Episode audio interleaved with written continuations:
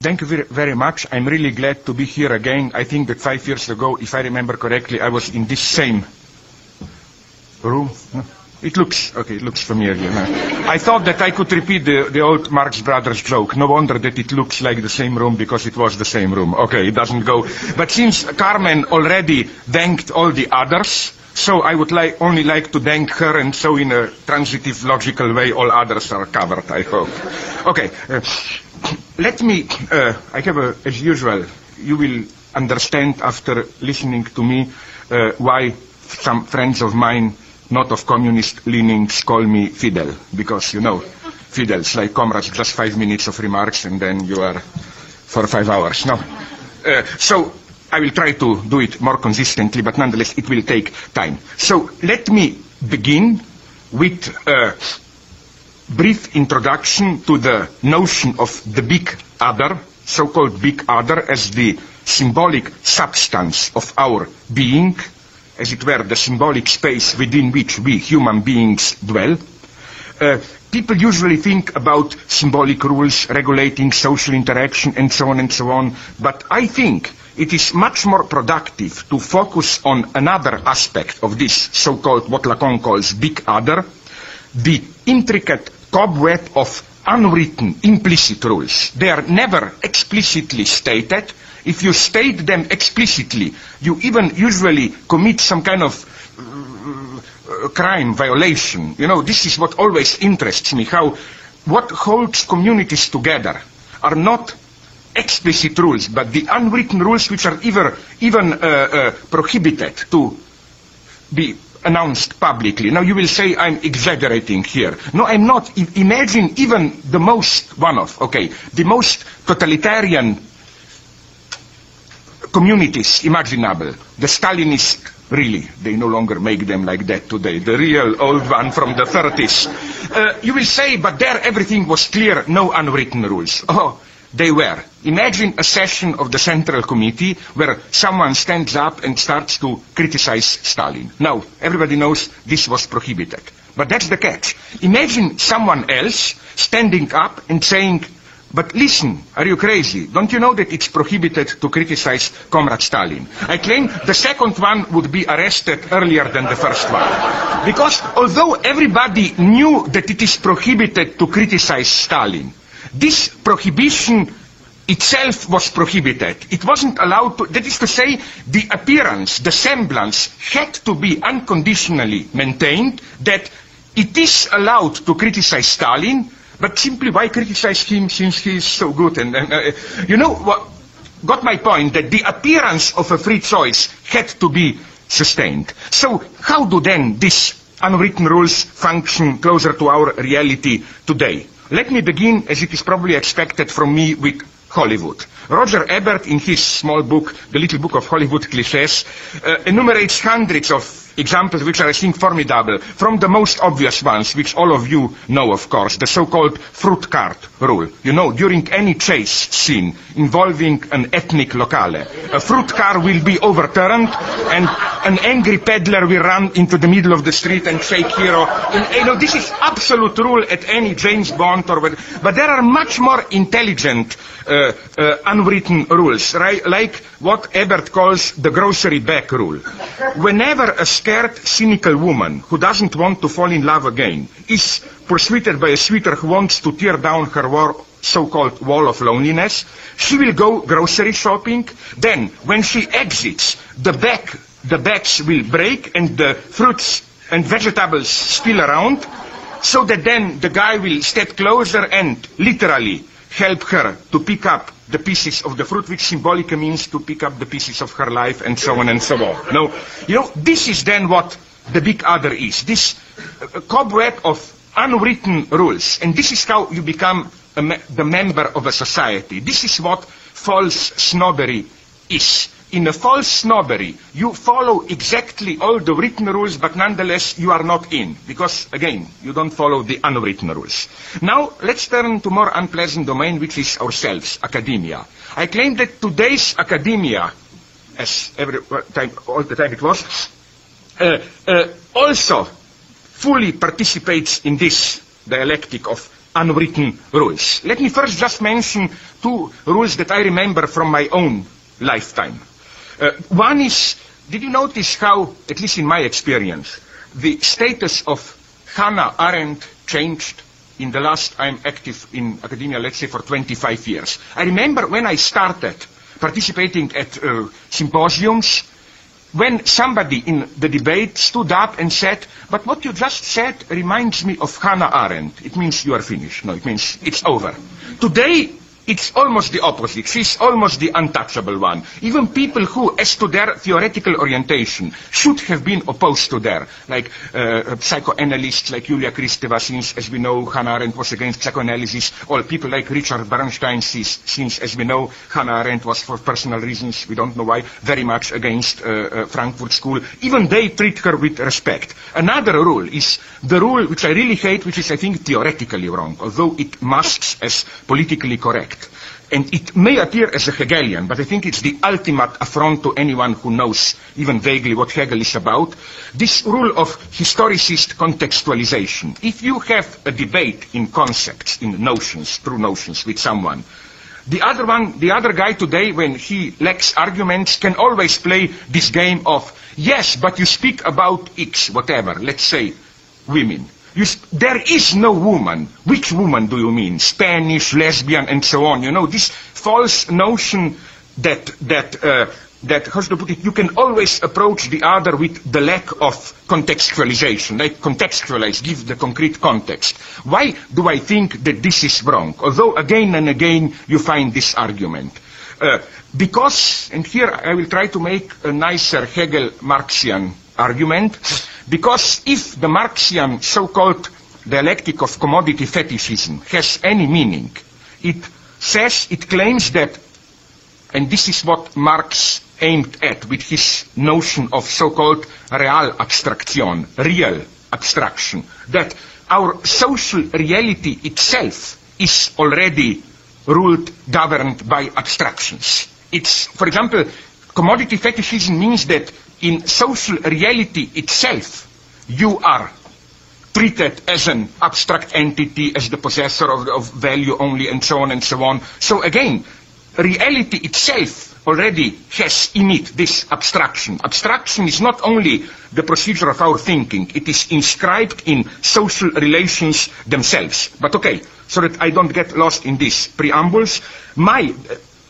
main example, the third rule, with which I will actually begin, uh, of these unwritten rules concerns the relationship I noticed between mourning and melancholy. This may appear to you an innocent example, but when I was in Chicago half a year ago, a little bit more at the last MLA, I know, I will not tell you names, okay, but I know of over five examples of young postgraduates and so on who didn't get their job because their their position here was wrong because they opted for, to put it in naive terms, for mourning against melancholy. Namely, what I claim is the unwritten rule today.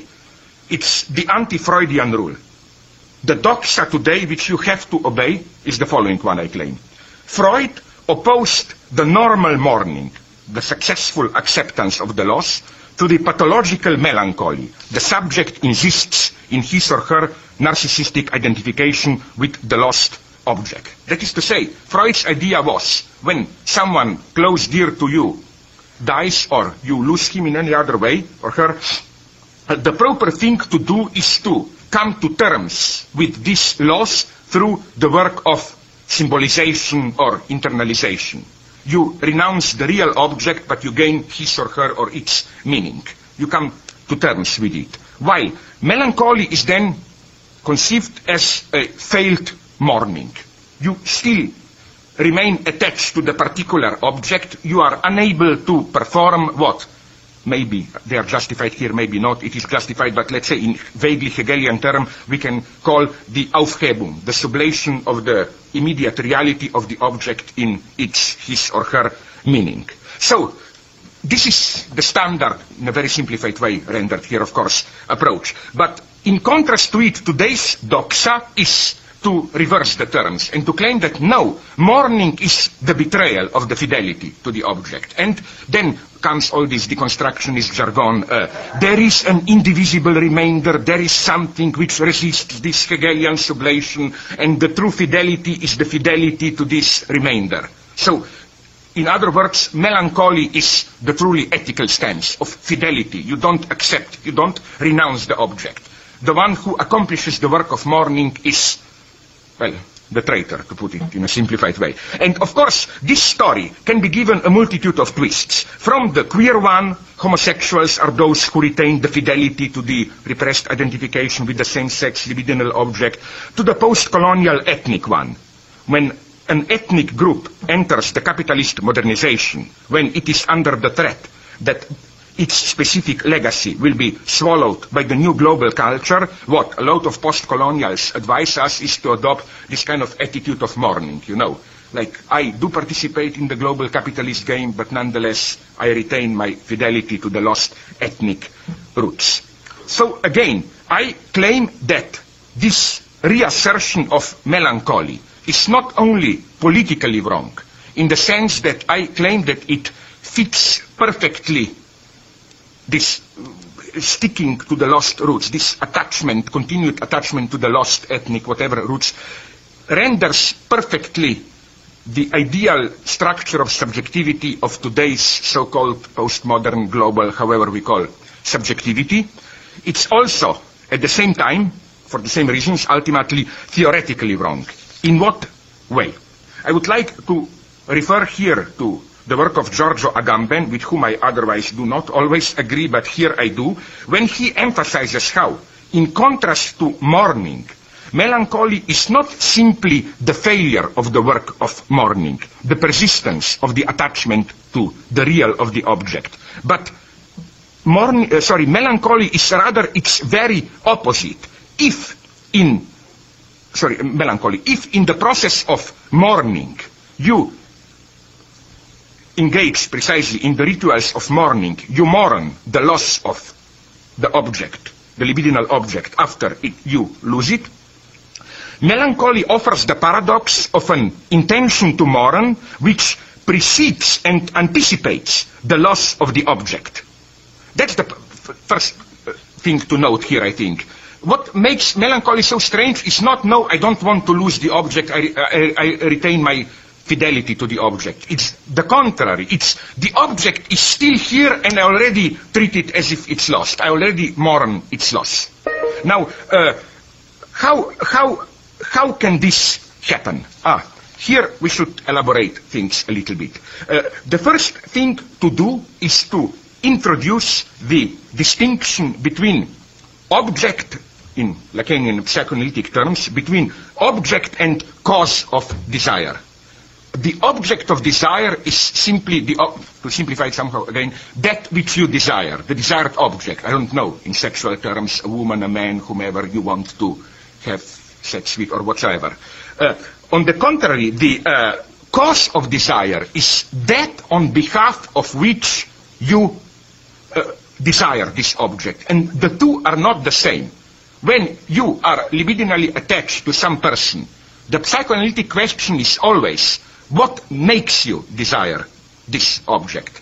And this is usually, even to the person, to the desiring subject, him or herself, this is never obvious. Usually, this is even unconscious. It is some feature, some particular feature, which then, of course, within the chain of unconscious associations reminds you of something else. I will not go here into these boring stories of how you fall in love with a woman uh, uh, where some feature of this woman reminds you of your mother or all these stories. It's not as simple as that.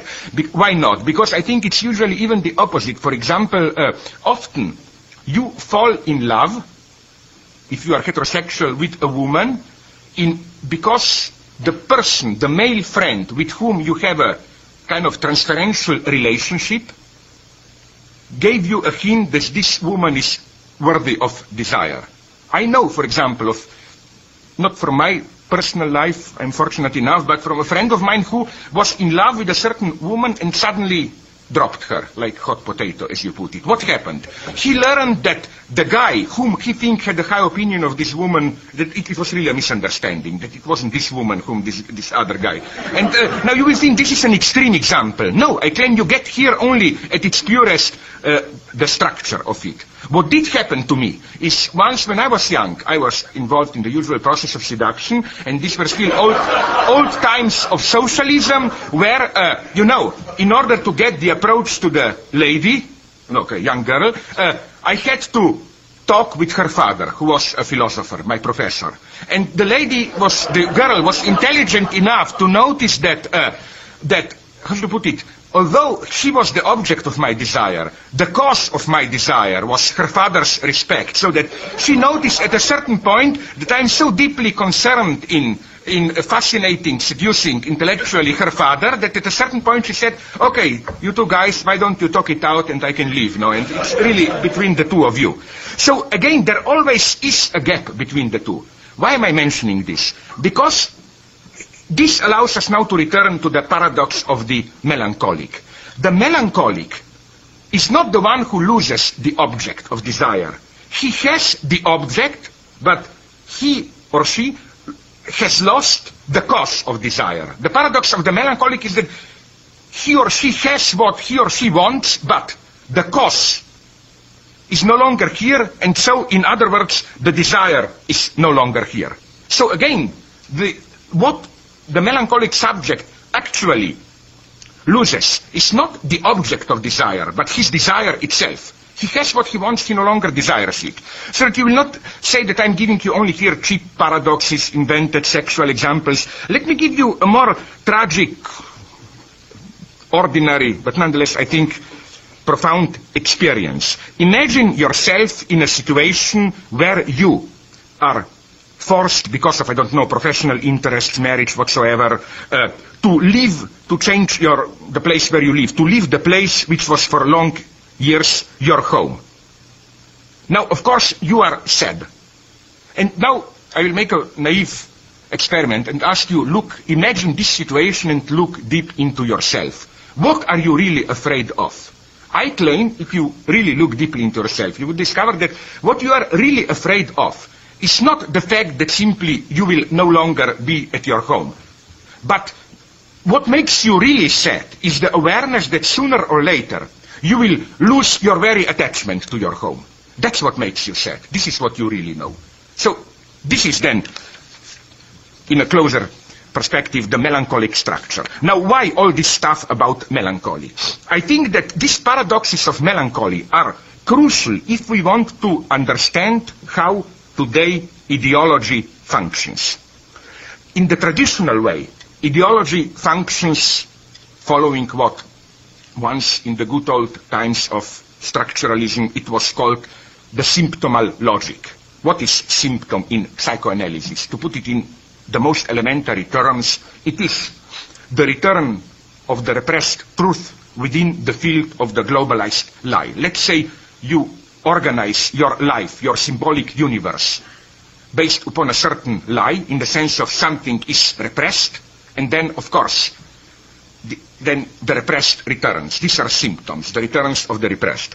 Let's take again an example of mourning. Let's say that someone close to you suddenly dies.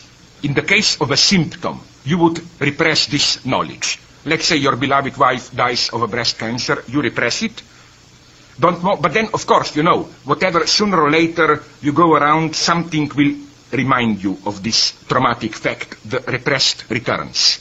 This is, okay, elementary enough. But now you will say, in our postmodern, cynical, whatever times, we no longer have these ideological lies that had to be then undermined through symptoms. Aren't we today cynical enough to accept the way things truly are and so on? Ah, I claim no. The deception is in a way even more radical, more refined today.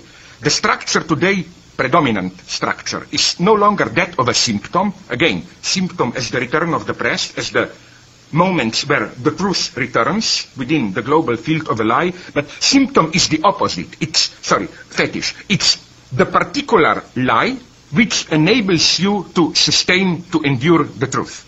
Let me give you, let me return to the same example, that of a death of a beloved person. It's a sad experience which, again, actually happened to a friend of mine, but probably not only to him. His wife died of breast cancer, and uh, what we all were so shocked, his friends, was how he was able, this friend of mine, of a totally realistic attitude in the sense of no trauma, apparently. He was able not only to sustain it, but to talk about it. You know, this was how is when she was dying, this, that, no denial. Oh, we thought, my God, is he a monster, so cold or what? Then at some point we understood. He was able to confront the truth because the disavowal was embodied in the fetish. And it's very sentimental, almost in the style of the early Hollywood melodramas. The fetish was the cat. The cat, the, the wife's favorite pet, the cat. She simply, he simply embodied his denial. We noticed then, then a subtle detail, okay, not even so subtle, of, of, of almost too melodramatic, that all the time when he was discussing his wife's final suffering and death, he was holding this cat in his hands and so on. So the idea was, yeah, yeah, we can talk, but here I have my fetish. This fetish provides a kind of a shield. No, it's in a way I can confront truth because here it's the element which tells me that, which allows me to maintain a distance towards the truth. Which is why, incidentally, again, it's a very simple story, but nonetheless sad, when the usual thing happened, when this poor cat was overrun by a car, she immediately, he, sorry, he immediately broke down and had to be hospitalized, no? Because again, it wasn't only the cat, it was that the fetish which enabled him to sustain reality was taken from him. So I hope now that you got the point, the paradox that I'm aiming at. That uh, uh, fetishists are not, you know, crazy people who live in, the, uh, in a world of strange beliefs. No, the, the magic, almost the, the nice, realistic, pragmatic uh, solution of the fetishist when confronted with a traumatic fact is that they organize their, their universe so that they can very well survive in an extremely cynically realist way. Everything functions, they can talk about traumas and so on and so on, because the reference to the fetish enables them to maintain a necessary distance. And I claim again that whenever today we hear about all this uh, mantra about how the loss of values, people are cynical and so on and so on, I claim no, people are cynical at a certain superficial level, but they always have fetishes to support their cynicism. And the first task of a critique of ideology today is to look for these points of a fetishist belief. And they can be sometimes even surprisingly simple. Since I was involved, up to a point I even still am, in my own country, and it's nice to be involved there in politics because we are two millions. What's this? Nothing. It's kind of a small village where uh, Slovenia, everybody knows everybody else, which is why the system is transparent. What always amuses me, this is a nice example of the fetishist logic, of how the more our politicians, those who are, not all of them are, but most of them are with us also, the more they are corrupted, cynical, in the sense of who cares about ideology, freedom, let's just do the job, the more they want in their proximity us intellectuals. Why? Uh, not simply for the not simply for the same reason that these American uh, barons, uh, gangster industrialists like uh, Carnegie wanted, you know, gave endowments to universities to erase their criminal origins, but uh, because uh, they they didn't believe in it, they were corrupted, but they needed someone else to believe for them. They they I, I noticed, for example, when I am in a company of Slovene Prime Minister and some other people. I mean, it's, I'm not boasting. It's a small country. It's nothing special to be in the company. but what I'm saying is that it always surprises me how he always turns to me and says, yes, but you know, what would you as a philosopher say? Is this okay? And so on and so on. He needs someone through whom how to put it, he can be sincere. Although he personally is, I wouldn't say corrupted, but extremely ruthless, which is why I love him. Extremely ruthless, cynical manipulator. But, and so that he will not only say that I'm telling you these easy joke examples. Let me take a more serious example. This is what Agnes Heller, you know, the Hungarian philosopher I met who was teaching, I think now she's back at Hungary, in Hungary, at New School for Social Research. She told me, she, as you maybe know, some of you maybe know, she was actually in a concentration camp. And she told me an in interesting example of the same logic, namely of how in the concentration camp uh, most of the people, except those so-called Muslims, Musulmanen, who were the most horrible, the living dead, simply deprived of subjectivity. They didn't defend themselves. They didn't even fight for things in a survivalist way. You know, they even lost the cruelty. They simply functioned as a living dead. Okay. This was almost the larger group, or 30, 40% of them. Then there was another 30, 40, even more percent of them who were how I put it, those who survived by develop, by regressing to some kind of radically egotistic uh, uh, uh, life or death struggle uh, uh, attitude. It was, everything was basically allowed. To steal, to lie, whatever. You did everything just to survive. But you know what is so interesting, and that's what she told me, that all these people, now I'm speaking about this category who were and perceived themselves as extreme egotists, uh, there was always always, I emphasize this always, a rumor among them that there is one. There is one person, if not in their block, barrack, in the next one, who retained his or her dignity who wasn't reduced to simple egotistic survival machine, who still has dignity, who is still uh, able simply not to function as a pure egotistic survival machine, but help other function as a normal moral person, to put it. And it's interesting how even to remain the most ruthless egotist, you needed this fiction. Even if it was a fiction, there is there one who retained his dignity. Now you will ask me, but what happened when sooner or later, unfortunately, they discovered that this is a fiction, that, for example, through immediate contact with that person, you discover that he is the same as you. Ah, they regressed. They disintegrated back into Muslims, Muslims. They became the living dead. So you got the paradox. In order to be egotistic monster and so on, fighting all the others, you had to believe that someone, there is someone you needed a fetish, to cut a long story short. And why I'm telling you this?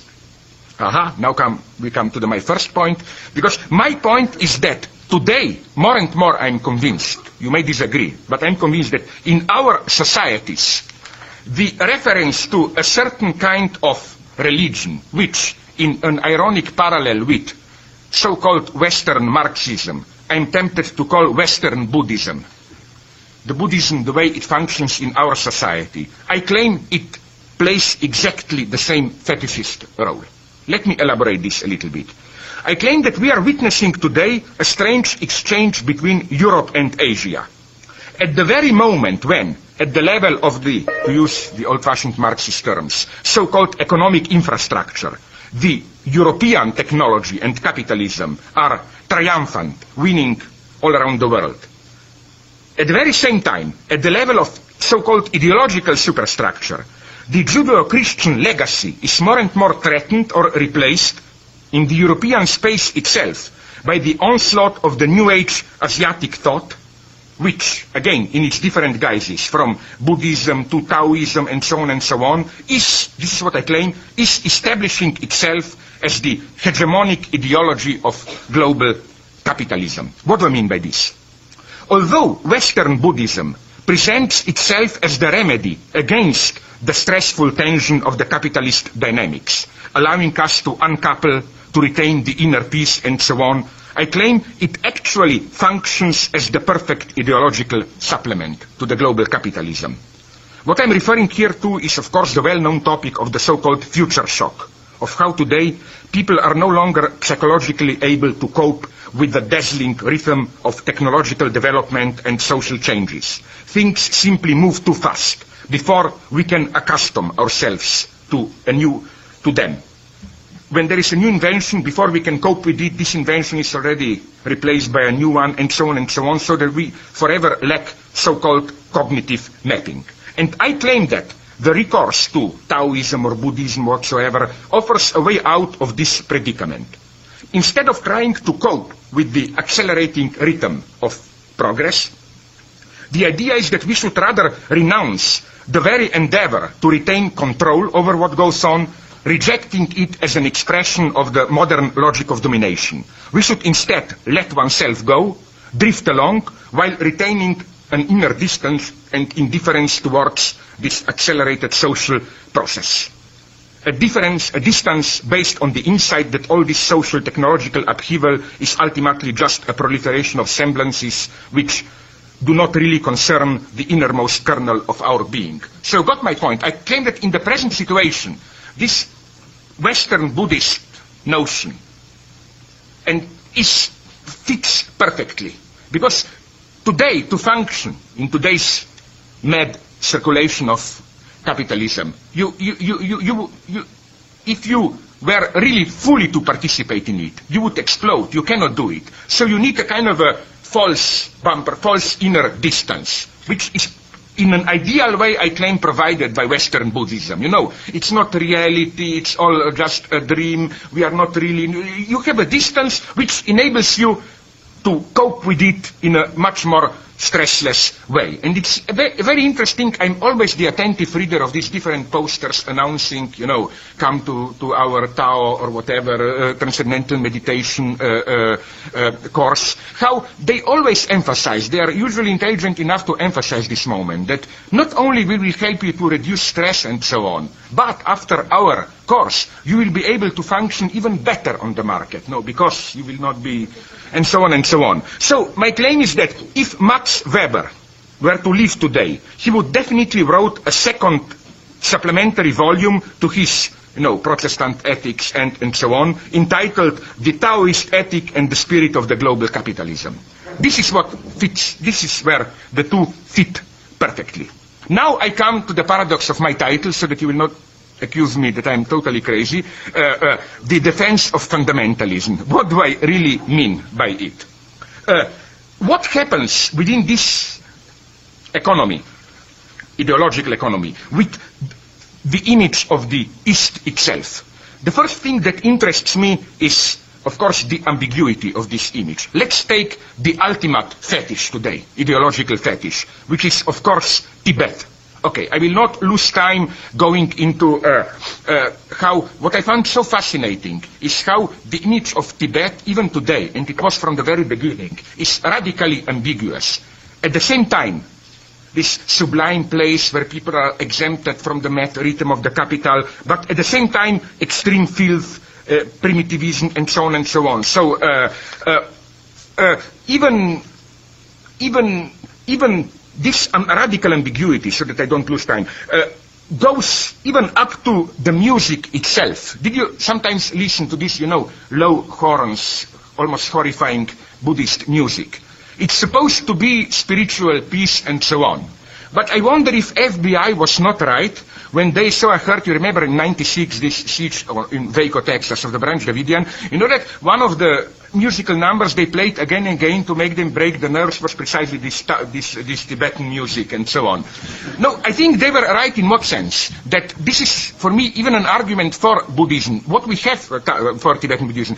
What we have here is the awareness that, almost a Hegelian insight, that this original peace or whatever is at the same time the ultimate horrible unrest. Okay, I will not go into that. What interests me is the following thing, that apart from all the paradoxes we can uh, develop here, uh, uh, uh not the least of them being how all, how this idea of Tibet as the, the, the place of ultimate peace, inner peace, was from the very beginning the dream of all colonizers. For example, I wonder if you know that it was already in 1904 that an English expedition penetrated into Tibet, occupied Lhasa, killing on the way, of course, hundreds of Tibetan soldiers, but that the very guy who led the expedition said when he en entered, uh, entered Lhasa, quote, this was his called, nice Freudian name, Captain Colonel Francis Younghusband, okay.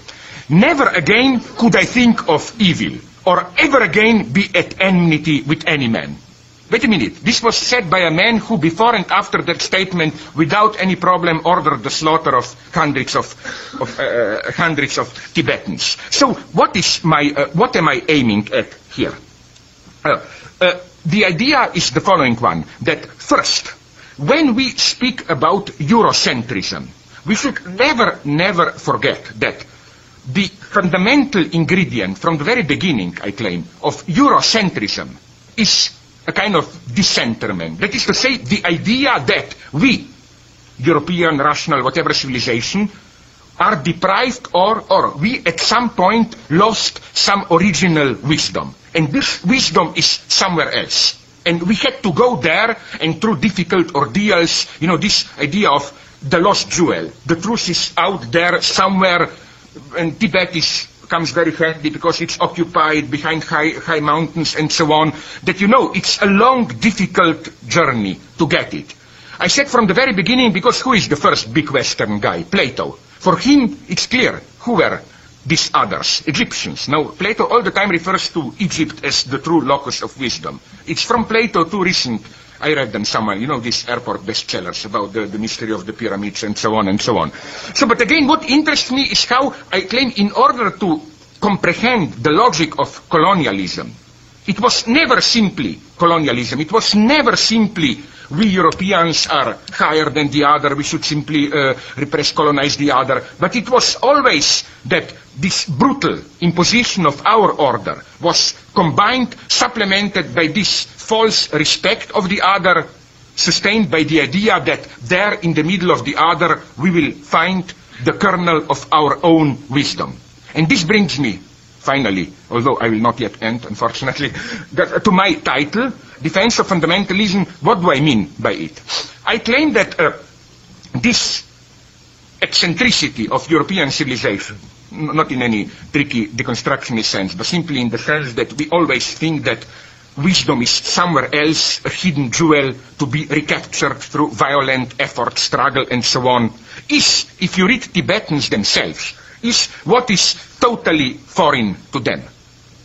The authentic Tibetans always claim that they can understand everything just this they cannot understand. Why do we Europeans look for the wisdom elsewhere? This idea that wisdom is to be gained through struggle, this is totally alien to them. Why? Because, now I come, because they are true fundamentalists, and as such, the only almost, I would claim, authentic multiculturalists, truly tolerant. Why? Now, let me make the first provocative point. I claim that what uh, the so-called moral majority, false fundamentalists, and multiculturalists, our postmodern liberal multiculturalists, share is both of them have this, although once it's in the tolerant, the other, the other time round in the intolerant mode, uh, but they both share this fascination with the other. Ask any multiculturalist and the further away the other is, all the better. No? For example, we, uh, white English, if they stick to their roots, it's racism. Italians, it's so-so, a little bit of mafia, but it goes. Latinos, it's better. Native Americans, it's absolutely multiple orgy, immediately, absolutely for. So, you know, this idea that the further the, the others, what the other, what we are prohibited to do, the other can do it. it of course, the so-called moral majority fundamentalists share the same logic of envy. It's the other, uh, in their very, in their very attacks on corruption, Hollywood, whatever.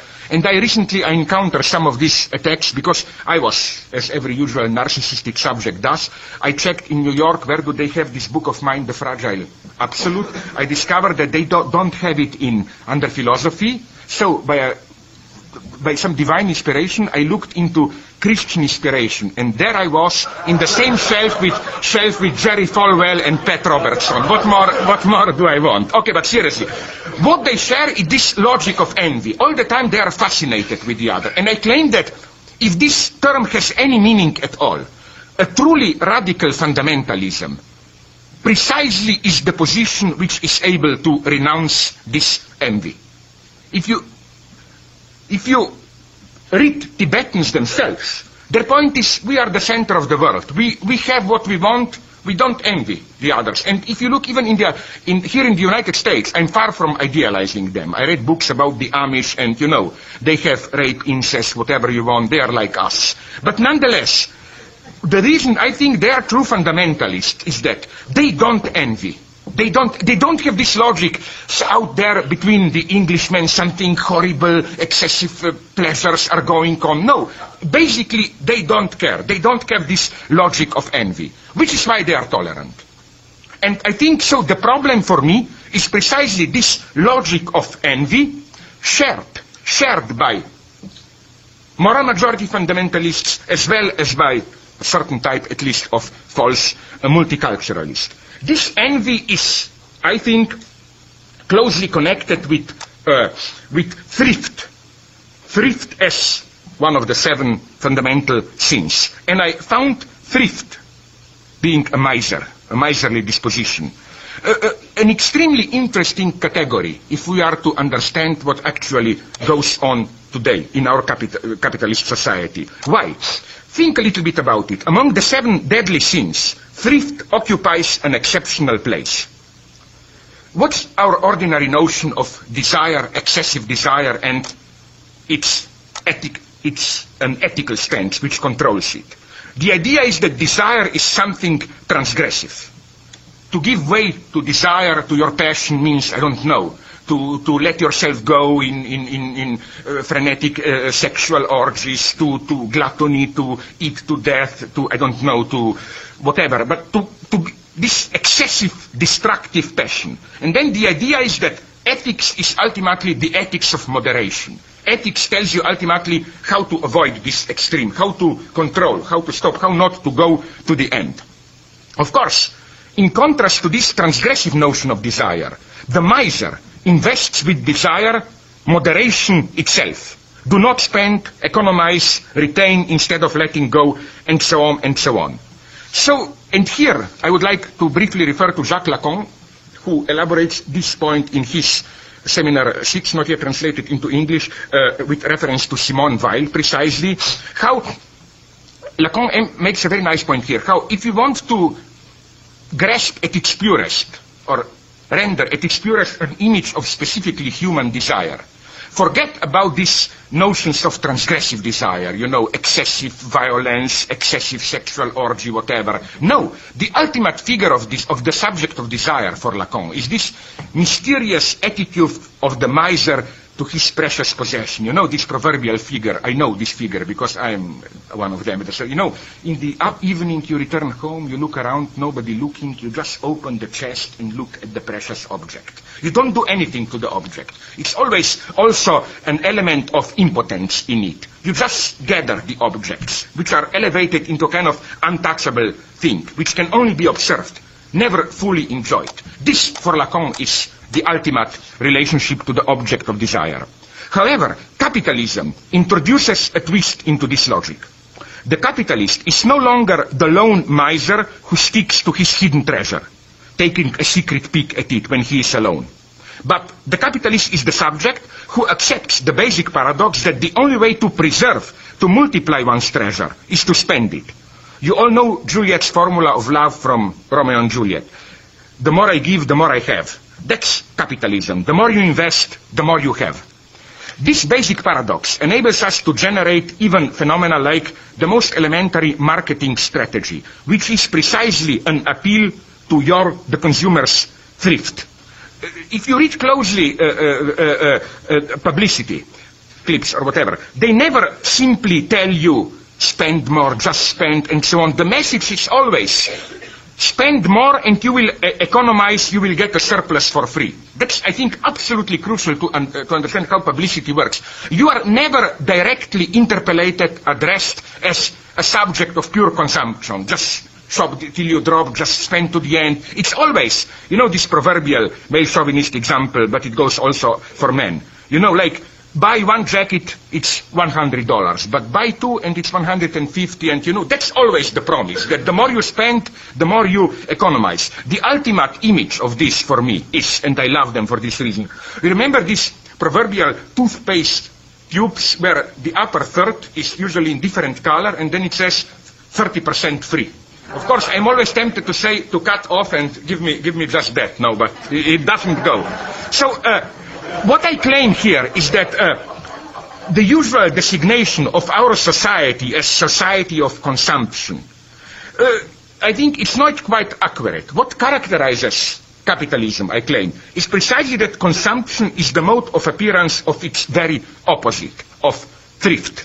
And the ultimate proof of it, today, I claim, is our obsession, the attention to the figure of the junkie, drug dependence. Why is it that in our era and not before, although before they also did use drugs. But as you know, for example, 100 years ago, from De Quincey, Baudelaire, and so on, whom you know, uh, 200 years ago, whenever, when they had drugs, this was simply a kind of, a, okay, not very respectable thing to do, but it wasn't perceived as such a threat to, to the social texture.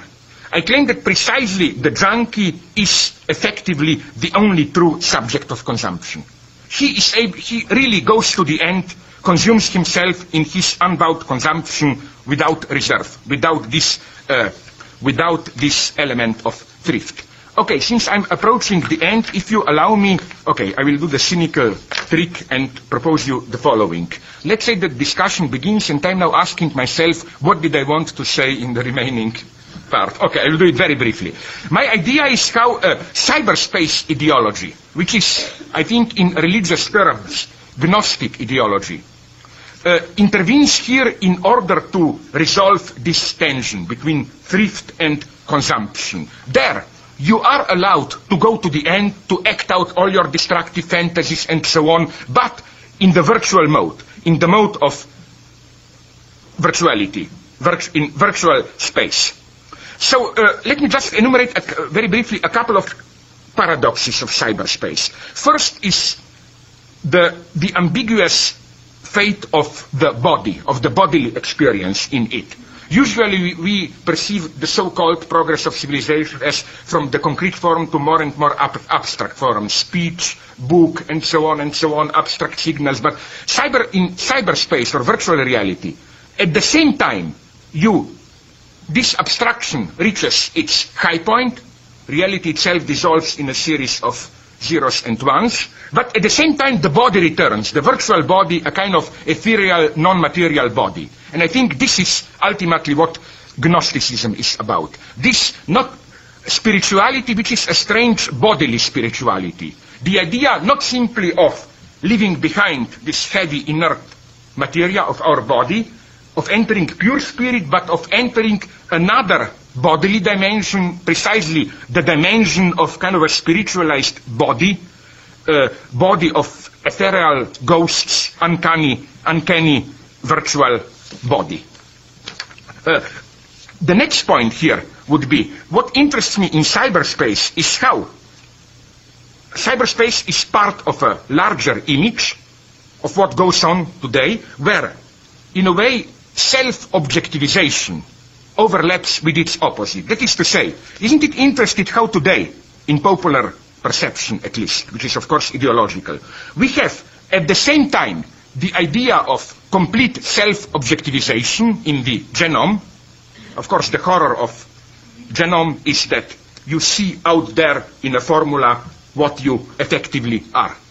And I claim that at a certain point, of course, if this promise will help hold true, this will confront us with problems, like do you really want to know if it's already decided there, and so on and so on. How this self-objectivization uh, overlaps with radical subjectivization in the sense that the prospect of virtual reality is that it will be possible at a certain point through direct neurological implants to switch directly from our common reality to another computer related uh, computer sorry computer generated reality and so on and so on. So again what i claim is both these prospects radical subjectivization in the sense of reality itself will become virtualized, reality will lose its resistance, the friction which defines it as reality. This overlaps with its opposite, the radical, the radical self-objectivization. Where does this leave us? Because I claim, this will be my final point, that uh, uh, this, this minimum, if there is a lesson to be retained today, from, on the one hand, Judeo-Christian religious tradition, and on the other hand, from the great philosophical tradition of German idealism, it is that reality itself is always defined as that which resists through the minimal resistance, friction, and so on. For example, as you know, even Fichte, the most radical so-called subjective idealist, posited immediately as correlative to the, to the, to the absolute ego, some externality as what he called, it's difficult to translate from German, Anstoss. that which you encounter and which gives you impetus to. So that there must be, to cut the long story short, an external encounter. Uh, and here I claim that uh, we encounter the ultimate dilemma. To put it in religious terms, should we accept this standard Gnostic attitude which predominates today, that is to say, the perspective is that of radical self-objectivization, at the same time full immersion into virtual reality, the real as that which resists, potentially at least, disappears, or should we stick to this notion of the real as that which resists? It's interesting how even those who were exalted by the prospect of identifying the genome usually emphasized how, I quote a journalist, the old formula that every disease, with the exception of trauma, has a genetic component, that this formula is really going to be true. Ah, here I see how human freedom can be saved, to put it in naive terms. They say every disease with the exception of trauma. But is trauma for a human being really an exception? I claim that here, I'm now condensing what I wanted to say, uh, here I think we should stick more than ever to the legacy which is paradoxically at the same time the Judeo-Christian legacy and the legacy of psychoanalysis. Namely, the idea that what makes us actually, to put it in these old-fashioned pathetic terms, spiritual human beings is cannot be properly conceived in the terms of the inner self-discovery. You know, this Gnostic logic, go deep into yourself, recollect, immerse into yourself. That uh, what makes human being human being is some external traumatic encounter which derails you, and then it is in order to cope with this encounter that you develop the so-called symbolic spiritual dimension whatsoever. Because it's not here exactly the same. The lesson, for example, of Jewish religion, which is precisely, remember, Jews Jews didn't discover their God through, by way of looking deep into themselves. It was an external traumatic encounter. They were nicely wandering around and all of a sudden there was this call from the God, nobody knows why, and it's an enigma to them. That is to say, here you find in Jewish Christian tradition precisely what psychoanalysis articulates as the encounter of the ultimate trauma, which is the trauma of the other's desire, of the desiring other in its his or her impenetrability. And so I claim that, uh, which is why, to put it in uh, naive terms, I don't fear these pro uh, prospects of, you know, genome, of whatever total objectivization and so on. That's not it. And also I think that the alternative between uh, nature and nurture, or uh, your genome or environment, is, doesn't cover the entire field. Because trauma is not simply part of your environment. Trauma is precisely that which doesn't fit your, how I put it, standard environment, in something which derails you, which throws you off the rails. And such an encounter is that which I claim is worth saving in our legacy. And uh, now, really to finish, I'm tempted to claim that here even the difference between uh, the difference between uh, Judaism and Christianity can be elaborated in very nice terms in, in, in the sense that uh, in the Jewish tradition, this uh, mystery of the otherness is still, how should I put it, uh, remains this abyss of the this abyss of the other precisely in its otherness. The problem of the Jewish tradition is how to retain the openness towards the mystery of the other. And uh, here, let me conclude now with slightly provocative philosophical premise. Usually, officially, although they are both a little bit démodé, passé, but I think that at least Derrida doesn't deserve this. Uh, uh, the opposites today are supposed to be, in popular predominant philosophy, deconstructionism versus Habermas. I claim this is a false opposition. I claim they both share a certain fundamental set of premises and basically supplement each other. What they both share is that the fundamental problem of ethics is how to retain the openness towards the other, how to retain the basic hospi- com- communicative hospitality. Of course, they elaborate it in totally opposite terms. For Derrida, it's precisely how to retain the openness towards this totally contingent encounters of the radical alterity of the other, while Habermas wants to elaborate a set of communicative rules which guarantee the communication with the other without constraints. But I think that in a way, each of them gets from the other what he is lacking in this case. Habermas is right to emphasize against Derrida that if you do not elaborate this openness towards the otherness within the set of concrete propositions, then this respect for otherness can turn into some idiosyncrasy which can be even an extremely violent closure. On the other hand, Derrida is also right, I claim, to emphasize against, the, against, Haber, sorry, against Habermas that if you translate opening towards the otherness into simply a set of positive rules which guarantee, uh, uh which guarantee uh, communication without distortion, you already close yourself to the, uh, to the radical openness towards the other. What I claim is that this ethics, which is then also op- operationally translated into the ethics of a gap ultimately between ethics and politics. What both Derrida, I simplify it a little bit, but I claim not in the essential dimension. What both Derrida and Habermas share, although again formulated in a totally opposed way, is ultimately the idea of a gap between pure normativity and pragmatic politics. The whole idea of the Derridean démocratie à venir, democracy to come, is you know, this idea of uh, uh, that we have this undeconstructible call of absolute otherness, injunction, which, and that the whole point is that in any of our concrete, particular, real acts, we cannot ever catch up with this otherness. There is always a gap between the unconditional call of the other and what we can actually do. And that we should precisely, respectfully retain this gap. That if we do not, then we fall either. Either we forget the radical otherness and we are in unprincipled pragmatism, or if we posit our concrete political social measures as directly expressing, articulating this otherness, we are in totalitarianism. And I think that both share this gap. Now, without trying to convince you, just to tease you a little bit, the answer you will find in my new book, find in my new book on love and so on, I claim that uh, at, at the same time the Christian legacy and Lacan do not accept this. Let me just give you an example. Why do I think like this? Think about Okay, the, it's already boring how classical this example is, but nonetheless, just think about it. Uh, Antigone.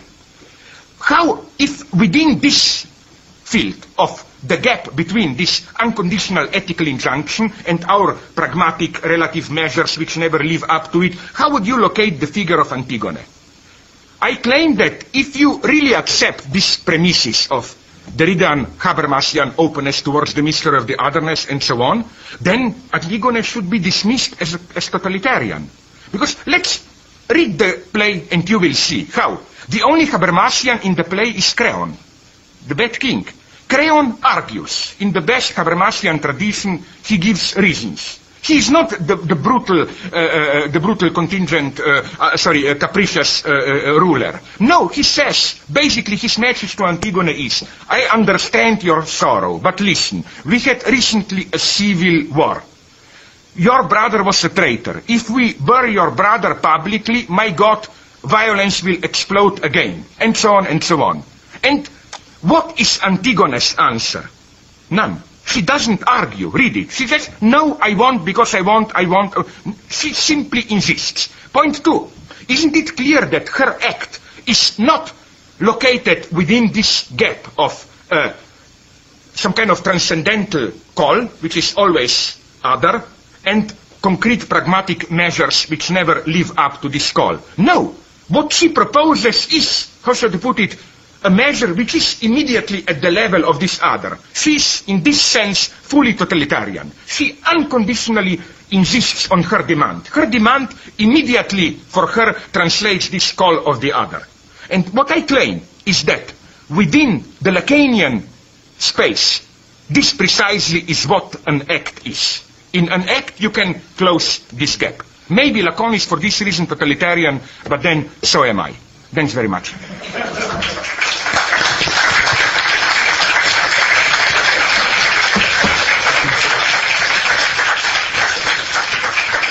I'm sure. I'm sure many of you have questions. But uh, please wait for the mic and speak clearly. Nothing, just answering to this. Exactly. Okay, okay. That's Okay. all I think, okay. Um, first of all, thank you very much for a wonderful and inspiring talk. Um, It's a Christian inspiration. I in the moving outside and inside. Um, saying, for example, what Tibetan Buddhism would mean for the Christians, the place of desire and so on, and referring to nameless authors of Tibetan authors, Hmm. how they view themselves and so. Similarly, there is a inside, outside, in the sense that when you describe questions or even the distinction between. Jews and Christians. In this context, Maybe, probably, and I'm sure that I will not answer your question satisfactorily, so let me just give you a couple of points. First, uh, let me make it clear why.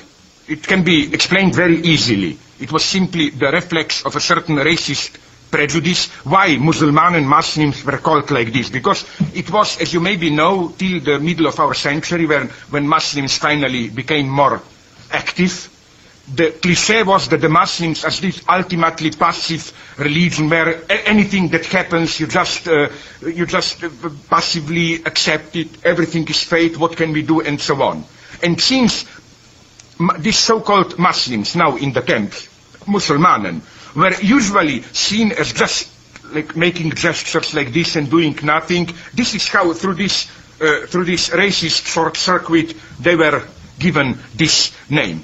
What is so interesting, I will not now, I will really become another Fidel if I were to answer you fully, but to give you an interesting example is how you are probably aware that in uh, old ex-Yugoslavia, if anything, the Muslims were the opposite. They were the most vital, I even am ready to use the term, uh, the most pro, okay, I'm a little bit narcissistic here, maybe together with us Slovenes, but nonetheless, in a certain way, even more than us Slovenes, the most pro-Western, multiculturalist, whatever you want, uh, uh, part of ex-Yugoslavia. No wonder that the best cinema, uh, uh, the best rock bands, all came from Sarajevo. Uh, where I slightly disagree with you is only when you say that the war was fought for religion. I doubt it, if you ask me. I have here a much more cynical view. It appeared that way. But was there really? I think that it's only it's the West who believes this, how should I put it? You know, there was a certain spectacle of religious warfare, staged up to a point, staged for the West. But if you look at the structure itself, I would claim that uh, paradoxically, and a lot of time, incidentally, political struggles do function in that way. Hegel was aware of it. Was that uh, ideology comes second, not in the primitive, but in the sense that not that not in the vulgar Marxist sense that first you have material element uh, uh, interests and then you mask them as uh, ideology, but in the sense that first there is a struggle. Then, in order to legitimize the struggle, you invent, ironically, in an artificial way, a certain religion, and you end up believing in this religion. And this is the miracle of ideology. The, the, the crucial moment, as Hegel would have put it, is not how you start with an organic unity and then this got uh, resolved into something artificial. It's how often the process is the opposite one. You start with a conscious lie, you end up believing your own lie. This is, I think, if anything, something which defines today our multiculturalism, even the ideology of our century. It's not simply cynicism. My favorite mental experiment or test. Do it yourself if you don't believe it. Read a very boring book. I'm not saying this because of politically correct reasons. I'm, I'm uh, read to read the devil himself if he is not boring. I'm speaking now about Hitler's Mein Kampf. It is a boring book. So I somehow succeeded in reading, okay, two-thirds of it, it's even worse than Ayn Rand, this Atlas Shrugged. or what. but, uh, but what I mean is that ask yourself a simple, stupid question. Did Hitler really believe it or not? And you end up in a paradoxical answer that he was fully aware that he is manipulating, but at the same time he believed in it. That is to say, at a certain point, Hitler clearly, how should I put it, shows his cards, described the manipulation. He said, you know, in order to control the crowd, you must present them with a simple image of the enemy control and so on and so on. So he, he describes the procedure. But wait a minute, a couple of pages later, he explodes in a rage which is obviously, to use these terms, whatever they mean, uh, uh, which is obviously sincere in a certain way. So I, I claim that, uh, now back to Bosnia. You know what surprised me and why I think that we, the Balkan, are in a way your future. We, that, uh, uh, we, the, the, the nations which emerged from post, from Yugoslav war are the first, I claim, maybe one of the first at least, truly postmodern nations. You know in what sense? In the sense that, let's precisely take the example that you mentioned, Muslims. Do you know that Muslims in Bosnia does not designate an ethnic, sorry, I made a slip which already tells the truth, does not designate a religious community but an ethnic community. You can be an atheist and you are still a Muslim. You know, here we have a nice example of how something artificially imposed ended up the true point of identification for which people are ready to die and so on. You know how it ha- all happened? Before, by before I mean till late 50s.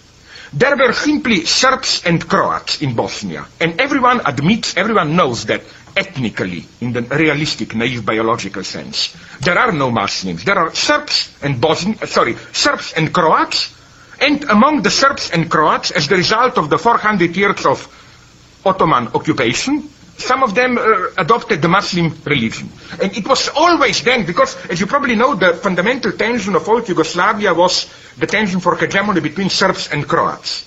And Bosnia was always the point of explosion, which is why we even have a proverb. When a dangerous situation at any level, in family, wherever, is resolved, we say, oh, then Bosnia will be calm. You know, it's, it's almost a proverb. So communists did something pretty ingenious, I claim, I think in the mid-60s or when.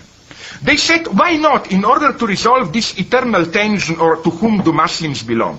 Why should we not proclaim them as an ethnic group, as a nation? And it worked wonderfully at least for 20, 30 years. You are not forced to choose, but the result, unfortunate result of this, was that today this division into Croats, Serbs and Muslims, especially in the case of the division between Muslims and Serbs, is an ethnic division. This is what I would call conditionally postmodern, an ethnic division which is explicitly experienced not as a matter of your actual biological roots, but as a matter of choice. People were literally, in the beginning of 90s, in a position where they were forced to choose, to decide, what are they ethnically? Are you a Muslim or are you a Serb? So when, let's say, some kind of ethnic police stops you in Bosnia and says, okay, what are you, Muslim or Serb? They're not asking you simply what your family was. They're asking you which side did you take. Just to conclude so that I don't spend too much time, uh, wh- where I think Western multiculturalism went wrong here. My God, this was horrible. Namely what? Look at what goes on now in Kosovo. This is the reason of my anti, at least a certain kind of multiculturalism. In Bosnia, the West was reasonable enough to see that simply these three nations cannot stand each other, so they silently allowed partition into three units as so at least they have time, the people have time to at least forget a little bit the old traumas. And now things are incidentally pretty fast improving. For example, uh, you can now, even Muslims and uh, Croats do now risk going through Serb territories. It is up to a point returning to normal. But the West sticks to this dream that Yugoslavia was once a multi-ethnic paradise, and in order to save their honor, they want to retain this at least for Kosovo. So now we have a totally crazy situation where, as you maybe know, for example, we have one Serb family living within an Albanian enclave, and three people and then 50 United Nations soldiers guarding them and so on and so on. You know, it's madness. They don't want to admit that simply it would be better, at least for the time being, to admit to admit the distinction. But again, when you say religion and so on, yes, it is religion. People are ready to die for. But nonetheless, it is already postmodern religion in the sense that there is clearly this element of reflexive choice in it. As to use Schiller's term, terms, it's not naive religion, it's sentimental religion. Sorry if I talk too long. Sorry? Uh, My God, uh, uh, I, I mean, I'm, wait a minute, I'm a, I'm a Stalin Leninist. You know what Comrade Stalin said? We communists have a special body and so on, never die, and can go on forever. So ask yourself how long you can go, no? I'm eternal, I'm, I'm, I'm like Tom and Jerry Leninist, you know Tom and Jerry, who, you cut the mice, it starts again, it never dies, no? So, your problem. Uh, I admire your work. I, I'm a little. Uh, But yes, go to but yes. When you begin, when you begin by this, I see the, your Norman Bates knife uh, rising there. Yes. the affirmation of fundamentalism raises a number of questions in my mind. One of them uh, is this: that you spoke of false fundamentalists, and I don't think identified who the true fundamentalists were. And, and I, I see where, in a sense, fundamentalists might be tolerant because they're not Yeah. questioning after the other, But in fact, a lot of fundamentalists seem to be pretty intolerant. Yeah. Um, then uh, the danger of, um, of questing after the other, uh, while it always accompanied uh, um, imperialism, uh, it seems to me that questing after the other can serve a positive function. Uh, in other words, imperialism wasn't all destructive; it also spread certain uh, certain possibilities for uh, you know sharing, let's say. Uh, and then uh, if the if the movement toward the other is to be considered uh, a problem, uh, isn't the movement toward the other rather similar to the idea of trauma? In other words, isn't trauma an encounter with the other? Uh, those are three questions about your overall picture. Okay, okay, okay, okay. Let me try really to be brief, maybe to allow you for another question. First, I think that, you know, there is trauma and trauma. Let's take precisely the male relationship towards femininity. I claim that this idea that behind the prejudices, the mask of what we men conceive as femininity, there is some concealed inaccessible to us otherness of the true femininity. This is the ultimate male myth. In other, and the same goes for colonialism. So I claim that the ultimate racism is not we can reduce the other, they are primitive and so on, but it's on the contrary, this idea that there is an inaccessible mystery out there.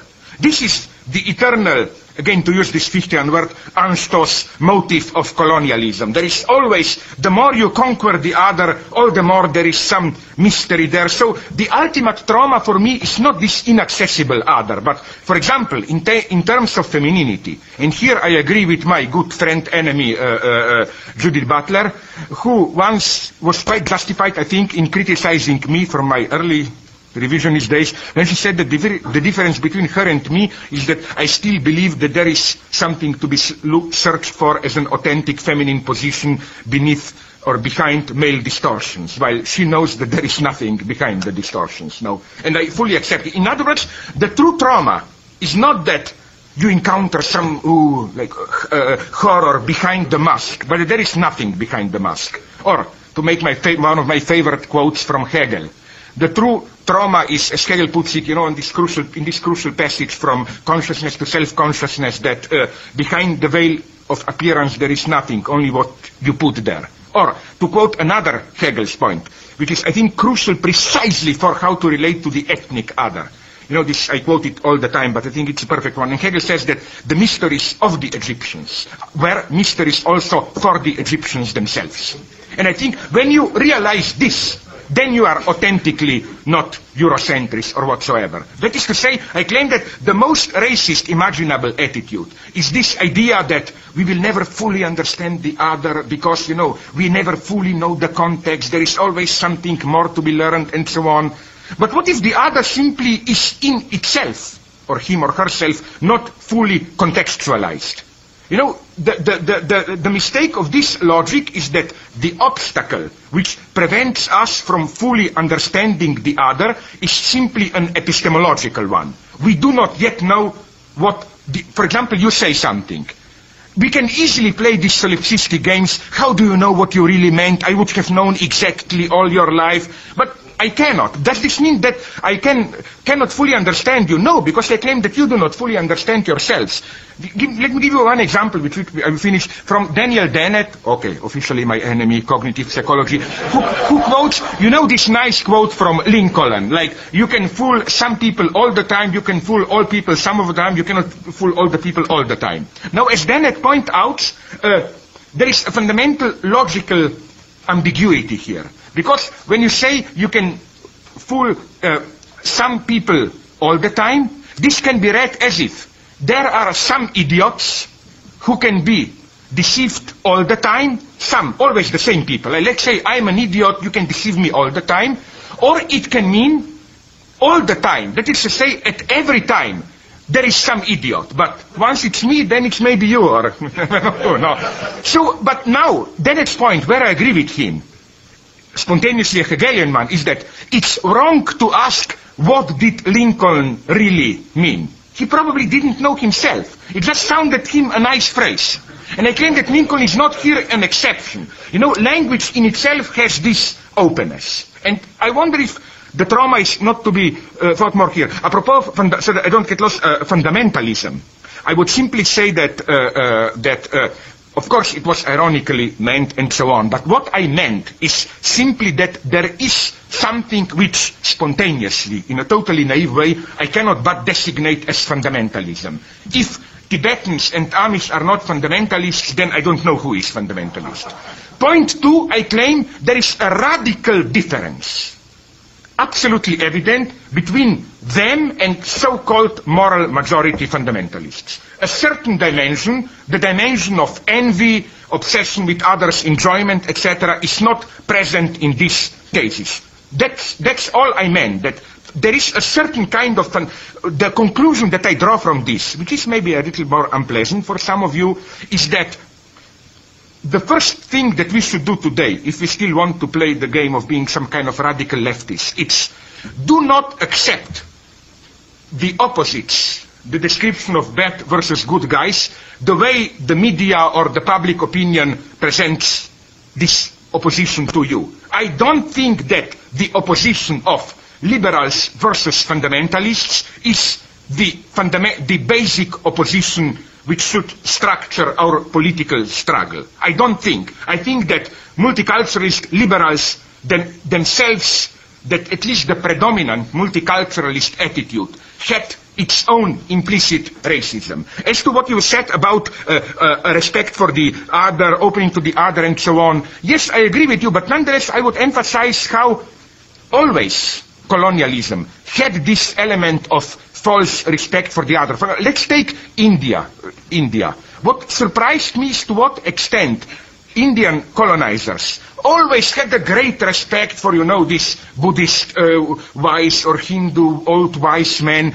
In other words, they were always ready to admit that we Westerners are vulgar, mechanistic, Cartesian, all the Al Gore theory, you know, he's the big anti-Cartesian, and so on, and that they are infinitely wiser than us.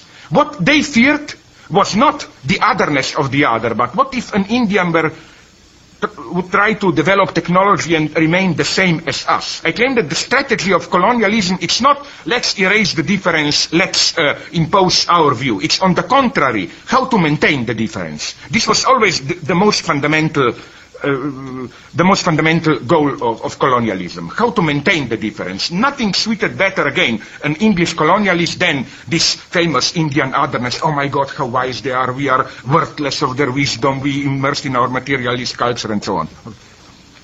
Yeah. Uh, there are two of them, yeah. So, yeah, please, yeah. Quickly, um, yeah. just quick, though, it's fairly complicated. The first thing is that um, I, have doubts about the, the, the nature of, um, even though you sort of, um, you try to delimit the nature of, um, of the Tibetans or the Amish Yeah. as truly fundamentalist. I mean, we're privileged here to live near the Amish and to know um, that, uh, that their relationship to cell phones and cocaine and other things is becoming increasingly problematic. And I think there is, obviously in some way, some kind of envy of what you consider yeah, normal yeah. society. Yeah. The second thing is Okay, good um, one, yeah. What I, I find is sort of extraordinary is that you're talking about um, the um, the general sort of Judeo-Christian Mm. um, envy of other cultures, and it seems today, you know, you look at Madonna or anyone like that, it's actually um, Judaism that in some sense has become the envy kind of inner sanctum because of the Kabbalah, and it's this nature, it's once again become exoticized in my life. All of this is to say that um, in some sense, my real concern is not, and maybe this is anticipating the point that you'll make, it's not that there's a problem with respect to um, envying the other, but that if we're going to talk about fundamentalism, the real problem is maintaining a relationship to the other where, uh, on one hand, we believe in the other, but on the other hand, as Dr. Lamelaire says, there is no other. And that's that's sort of the problem. That's I mean that strikes me as a paradox. And I wanted to tell it, but very quickly a joke. And the joke is that um, there's a, a Jewish family living on the upper Upper East Side, which is predominantly Jewish in New York, or it used to be. And um, their child is sent to a, a school on the Upper West Side. And he comes back one day and he says to his father, "You know, I can't believe it. They are telling me that there are three gods. There's a Father, the Son, and there's a Holy Spirit." And the father says to him, "My son, there is only one God, and we don't believe him." Yeah. And that's the, I mean, that's the paradox that has to be worked out, doesn't it? Because it's not just a matter of maintaining some kind of fundamentalism, but also maintaining a space within fundamentalism. I no no. I let me try again to be my God, but it's difficult to answer very briefly. But first, concerning Amish and so on, I'm well aware of this point. I'm well aware of where the Amish get caught in their own paradox. Because on the one hand, you know, they are against what is called gemut, this arrogance or what, no? But on the other hand, it's the elementary Hegelian point to be made that the way, nonetheless, their whole economy is how to mark the distinction between them and the other. And the more they make themselves modest, the more actually through the very procedure they want to mark, to designate their modesty, the very procedure of making it it's extremely arrogant. So I think it's an extremely interesting, significant point to go back to the original guy himself, Jacob Am, who was extremely aggressive, violent, and every Amish will be extremely embarrassed even to mention him. So here we have, I think, this nice example of the dialectic described by Hegel already apropos of asceticism and so on, how the very procedure by means of which you try to assert something undermines the goal. Because you know how, what are the problems with the Amish, like buttons, no? Are they allowed, are they already gemut arrogance or not? Are they allowed or not? And maybe you know then you have radicals, no buttons, then you have those who allow buttons, then you have this middle school who allow only one button, like, and, and you know, so I'm well aware of the problems. As to Kabbalah, yes, I'm aware of it, and uh, unfortunately we don't have time to go into it, but uh, Kabbalah interests me, you know why? Because uh, Kabbalah is where, within Judaism itself, some kind of obscene, repressed dimension returns. The official doxa is, before in paganism, gods were fornicating, whatever we know what the Greek gods were doing and so on. But then with Judaism we have this pure God and so on. Yes, it's true, but read Kabbalah and you have a treatise on vaginal juices and so on and so on. So all this returns with a vengeance. Which, uh, allow allow me to make a further point if you agree. I always ask myself a naive question. And now recently I spoke with some Jewish theologists and they tempted to agree with me. Namely, uh, there is one cliche about two cliches which I think are utterly wrong about Jewish religion. One is that uh, they are in contrast to the Jewish religion of, sorry, to the Christian religion of love. They are the religion of the guilt, superego, and so on. Second, that they, that other, for other religions, God, gods were anthropomorphic like humans. They prohibit iconoclasm, no, they prohibit images because their God is pure spiritual. I think wrong on both counts. First, if there is a religion which has no superego, it's, and I, to avoid any misunderstanding, I mean this as a, as a, how to put it, as something extremely positive. It's the Jewish religion. Because uh, uh, they, they think in legalistic terms which precisely avoid all this dialectic of guilt. For example, the example that I described in my book, The Fragile Absolute, which people think that I'm making fun of Jews there. No, I admire them for them. You know how they circumvent this proposition which says, where says in the Bible, it says, no pigs should be raised on the land of Israel. No problem. Go north of Tel Aviv, you will find three kibbutzes where three feet above the land they raise pigs. No. Now uh, we, from our Christian uh, but they are cheating and so on. No, no superego. Second point, more interesting, iconoclasm. Let's ask ourselves a simple question: Against whom is this prohibition actually directed? I claim it is not against pagans, but against the founding gesture of Judaism itself. Contrary to the appearances, I would claim that it is the Jewish God who is the first fully anthropomorphic God, in the sense of being fully a person. It is pagan gods which are not really personal gods, but just some kind of impersonations of cosmic forces, yin yang, whatever you want. Jewish God is the one who says, I am who I am, who, as we learn, made man in his image.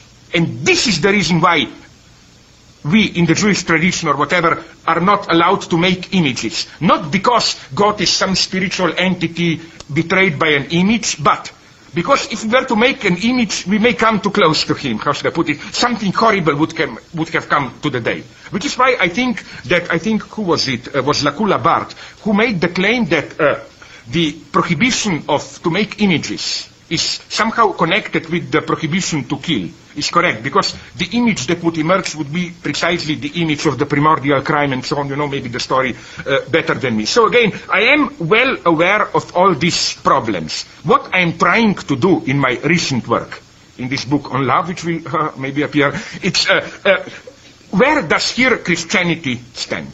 No, namely, I tend to agree with you that that, uh, that, that Judaism is turning into almost an object of envy. And I know that to avoid any misunderstanding, I personally, I'm a 100% old-fashioned materialist. When I speak about Christianity and so on, I speak about a certain structuring of the symbolic space and so on. Why?